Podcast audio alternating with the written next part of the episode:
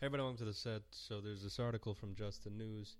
Obama shaped CIA to boost political agenda hire le- leftist activists, former agent says. And it appears like in the CIA under the Obama administration, he had leftist activists working there.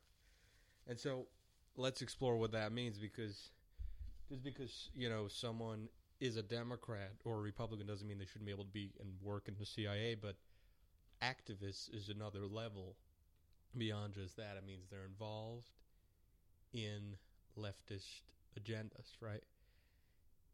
So let's read on and see what this means, if it really means anything, and expound on it. Former CIA agent John Gentry said that the CIA became politicized under the Obama administration with the hiring of Democratic activists who shifted the intelligence agency leftward. So this is a former CIA agent. Gentry, a Georgetown University adjunct professor, served in the CIA from 1978 to 1990. So he wasn't there during when Joe when Barack Obama was president, but he's in the know. You know, former CIA agent. The agency's political changes in his new book details the changes. Neutering the CIA, why U.S. intelligence versus Trump has long term consequences. The politicization of the nonpartisan agency first became an issue in the 1990s under CIA analyst Robert Gates, who later went, went on to become defense secretary for both George W. Bush and Barack Obama. Gentry says at the time Gates ordered reports to be skewed to support elected officials' political narratives, according to the Washington Times. By the way, first, before we go on any further, we know the FBI is politicized. We know that they interfered in the 2020 election and they said that Hunter Biden's laptop was Russian disinformation. Right? They sent that out with 50 intelligence people from the FBI signing off on that, that it's Russian disinformation, the laptop, and that had an effect on the election as polls afterwards have showed. I don't know to what extent, but it surely did have some sort of an effect. And even if it's a point one percent or a point point one percent, it is election interference. You're talking about it, thousands of people voting a specific way, and it's the intentions as well. They were afraid of Trump winning. They interfered because of that. They didn't want the Biden um, run to get hurt by the information that came out about the laptop. But is it any surprise if you find out that the CIA is corrupt? Mike Pompeo, who worked for President Trump, was the head of the CIA under Trump, and then he became Secretary of State. So he isn't known as being a corrupt person, whereas at the FBI, Trump appointed someone to be the head of the, of the FBI under his administration, and that person in 2020 collaborated with the Biden campaign at that point, pretty much, to say that that laptop was Russian disinformation. So that was a corrupt person to be put in charge by Trump, and that was a big mistake on Trump's part. But Mike Pompeo is not known as a corrupt person at that level. You want to say his establishment, okay, but we don't know about that. But but it shouldn't come to any surprise that the CIA is corrupt. According to RFK, they killed his uncle, John F. Kennedy, and there's a lot of mysterious stuff when you look at the killing of JFK. Obviously, anybody that even stepped into that one percent knows that it's really suspicious. A lot of stuff went missing. A lot of documents relating to that, and and I don't know why someone would want to murder JFK. Someone from the establishment. I don't know why he was such a threat. Surely President Trump was more of a threat, but did he have a plan? And you know, Robert F. Kennedy, J- RFK's father, was um, also killed. What what was the plan of the Kennedys? They weren't like Robert F. Kennedy, who's running now as an independent, ran as a Democrat, but then stepped out of the party because they were treating him unfairly throughout the summer. It's not like they were this extreme family that was anti-establishment like RFK is. I can understand why he is if they killed his uncle, but why was JFK such a threat? That's a question I have, and I, I want to explore that in the future. But is the CIA corrupt? It shouldn't be any surprise. There's corruption everywhere. when you look at these federal organizations. There's a difference between local cops, where it's under, let's say, the New York City police chief, or that. It's all separate. So you might have some corrupt police departments, but they're not all under one big thing. But in this case, since we have corrupt administrations, they take over departments of the federal government, FBI, the CIA, they put their corrupt people on the top, and those at the bottom that are working in the FBI, in the CIA, they're not necessarily bad people, and there are a lot of good agents. Secret Service, there are doubts about that, that they covered up for the Bidens when you look at the cocaine that was found in the White House. That investigation just disappeared. We didn't find out who left cocaine at the White House that could have killed the president, quite frankly. So let's continue in this article. Obama and his appointees made an and institutionalized significant changes, largely by creating new structures, policies, and incentives designed to alter organizational cultures in ways congruent with Obama's political agenda, Gentry wrote. He said that Democratic activists hired by Obama shifted leftward the collective, politically salient worldview of the intelligence bureaucracy. Gentry also calls the CIA a center of partisan political activity. Okay, I want more details before I really believe that this Gentry, who worked for the FBI from 1970 to 1990, that he has something really, excuse me, worked for the CIA that proves that the CIA is corrupt. This shift was illustrated in the 2016 election, with the most prominent example occurring with the embrace of the since discredited Christopher Steele dossier. While activists tried hard to keep observers focused on Trump and his exceptionalism, the preponderance of evidence points strongly to the continued existence of a politicized intelligence community that will cause problems for years to come long after Trump has left the political scene, Gentry said. So I guess without any additional details that he's providing, will we take him for his word? I don't know. But it's good to keep this in mind. Don't trust the CIA. Um, and let's look out for any additional details. Ramaswamy's campaign stopped spending money on TV ads. So this was the headlines all over. And it's really a joke because TV is going out, okay? Yes, at the beginning of December, he spent $200,000 on ads, and TV ads in the first week. And then later in the month, only $6,000 in TV ads. So that's a serious decline. But the younger generation of people aren't watching TV really. So I guess he wanted to get a boost with older people, and I was reaching out to younger people because he appeals more to young extreme Republicans, and not more than Trump does, but more than Nikki Haley, Ron DeSantis. So he's going to try to get that younger people uh, out to vote for him, and that's where he's going to go in there and put his ads out on social media, through texts, voicemails, and that kind of stuff. And here's a look at the polls, where it's at right now. R- Real Clear Politics, a pretty trustable um, poll company. So Ramaswamy at the National GOP poll Trump is at 62.5%, DeSantis at 11, Haley at 11. Okay, so it's uh, significant to say DeSantis at 11.3, Haley at 11.0. So DeSantis is at 0.3 ahead of Haley. Really tight over there.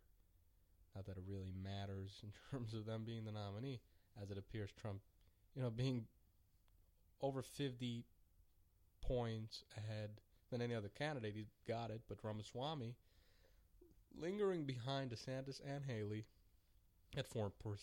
And that's because he's so controversial. Um, and at the beginning, he was standing out, he was extreme. But people, until his anti Israel and his idea with China and Ukraine came out, people perceived him to be a young, smart guy, and he's very smart. And someone as a possible alternative to Trump, although he was extremely MAGA. Someone similar to Trump, but without the baggage. Now, obviously, the extreme Trump MAGA supporters, those that really like Trump and everything about him, stuck to him from the beginning, and they weren't going to Ramaswamy. But Ramaswamy was polling pretty nicely 19%, 14%, and he was getting ready to beat DeSantis. But then the information came out about him being anti Israel, pro giving Taiwan to China, Ukraine to Russia, and we're not going to get into that whole argument now, but that's really what got the moderate Republicans just to step away from him. And he's at 4%, which is surprising because extreme Republicans are with Trump, extreme MAGA Republicans. Moderates are not sticking with Ramaswamy, not sticking with Trump, splitting up between DeSantis and Nikki Haley, but Ramaswamy still stands strong at 4%. So my assumption and what I think is going on here is that Ramaswamy is getting the 4%, and this reflects that in the Republican Party, you have 4% of Alex Jones type of people that are even more extreme than Trump is. Because that's really where Ramaswamy is going, as I see it. And he did interviews with Alex Jones. That's not the point. It's not proving that he's um, going in that direction necessarily. Although DeSantis wouldn't do an Alex Jones interview. Alex Jones is a conspiracy theorist and extremist. But from his rhetoric, it appears that he's going that, down that path. And he wants to be the, with the really extremely controversial people beyond Trump or anybody. And those are very extreme people that are fierce, that are extremely so called patriotic, some white supremacists mixed in there as well. But they're a very powerful group of people. They're canceled all over the place. Alex Jones is canceled from YouTube, you know, censored uh, he is a threat. He does say certain true things that disturb the establishment, but he does he go beyond that? Yeah, he says a lot of crazy stuff. I see Tucker Carlson's also moving in that direction. Um, who else is going there? Uh, Steven Crowder is trying to be good with Alex Jones. Uh, Kanye West, right? So Ramaswamy is moving to that Kanye West place. Um, but Kanye West actually came out and apologized, and we'll get to that in a minute. He apologized to the Jewish people for what he said last year about them. Uh, okay, so we, the national polls, very important poll numbers. Okay, but they don't re- reflect what the numbers are going to look like in four months from now because if let's say the first two states are won by somebody other than Trump then say it's Haley wins the first two states of Iowa of yeah those first two states in the primary, then the DeSantis people that are supporting him, many of them will move to Haley or vice versa. In Iowa, very important state, Trump is at 51%, DeSantis at 18, Haley at 16, Ramaswamy at 5.9. Okay. New Hampshire, here's an interesting one. Trump at 46, Haley at 24%, 0.8, basically 25%. That's very strong. That's really edging up close to Trump in New Hampshire compared to any other polls you see out there. Regularly, if you hear 46 to 24, 24 is in the dump. okay. But in this case, where we're looking for the last couple of months at polls, and we're really thinking about these polls where Trump is at like 60, 70%, and you have Haley at 19, DeSantis at 18, and everybody's thinking about who is ahead, who is behind as being second. Haley in New Hampshire at 24%, 0.8 is very strong. in this competition of who can be number two. That's a strong number. Um, national polls show Biden in the Democratic primary at 68%, 68.3%.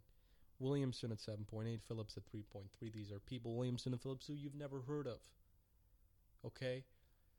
Uh, nobody's standing behind them because they have no idea who these people are. There's not a single prominent Democrat running in the Democratic primary because it's not a Democratic party. 70% of Democrats don't want Joe Biden to be the nominee of their party, but they're not being given another choice, and that's why Joe Biden is polling at 68% as being the likely nominee. But that doesn't mean Democrats want him to be the nominee. In fact, they don't. As I mentioned, 70% don't want him to be the nominee. In New Hampshire, Biden is at 47%, Phillips at 11, Williamson at 8. Okay. Now, let's go back to the Kanye West situation where he's apologizing. And it doesn't really mean anything necessarily. It, he lost billions of dollars. He sh- and he did it to be controversial to get attention and because he hates and is jealous of Jared Kushner. Jared Kushner being Jewish, a multi-billionaire. I think he's richer possibly than Trump. People forget that or never thought about that. And he got that attention, but now he's out. He wants to come back in and, and apologize and possibly make back some of the money that he lost. And it's it's a good thing, maybe, that he's not going to continue on with that kind of hatred where he has no basis for what he says. Like, he'll say one thing one day, the other thing the other day. You challenge him, he walks out. He did a podcast at the time with all the heat against him um, where he said those anti Semitic things, and he walked out of the podcast because someone was challenging him and being tough with him and saying, hey, what are you saying? What is this based on? Or that he just walked out of the interview. That tells you this guy is a real person with real opinions, right? No, he just wants to yell out his things. He's a mental lunatic. But that's that. Where is the apology? I sincerely apologize to the Jewish community for any unintended outburst caused by my words or action. He emphasized that his intention was never to cause hurt or disrespect, and he deeply regrets any pain his actions might have inflicted. Extremely sincere, right? I am committed to starting to starting with myself. I don't know what that means, and learning from this experience to ensure greater sensi- sensitivity and understanding in the future. He expressed the importance of forgiveness and his dedication to making amends and fostering unity. And he put this out in Hebrew. Ani metnatzel mekanos, whatever. Wasn't in English, maybe because he's embarrassed and he wants the Jewish people to see it. Um, but he doesn't want his fans to see it and understand what it means. But they'll know eventually. This is, I don't know, is this going to make it to the national news? Are they just ignoring Kanye West? I don't know it's certainly making its rounds, but is this going to be spoken about on national television, on radio, and podcast? To what extent? That's a real question. Is he sincere? If he really, if he wasn't in a during a mental breakdown when he said all these things, then he's not sincere. And even if he was, he possibly believes some of what he said, which doesn't reflect that it's reality. Could be jealousy towards you know, Jared Kushner and the fact that there are so many successful Jews. That's a reality, but that doesn't mean that there's a collaboration between rich Jews to take over the world. There's no evidence of that. George Soros does not work along with uh, Bibi Netanyahu. They're on completely different sides. Okay, that's clear. You got a person that's backing people that are anti-Israel. That's George Soros, billionaire in the United States, that's giving money to politicians in the United States that are anti-Israel. You got Bibi Netanyahu, who's extremely pro-Israel. I think is a real person, but they're not working together. They have two different agendas, and you can look at many different examples of this. Are there many successful Jews? Yes. Are there jealous people of that? Yes. Um, but if Kanye West wasn't during, you know, holding during a mental breakdown, and now he got out of it, then he's only doing this because he wants to make back money, and because he wants to get back somewhere. And even during the mental breakdown, I think it was purely for attention and controversy and to be in the news. That's what that was all about. Thank you, everybody. Have a good one.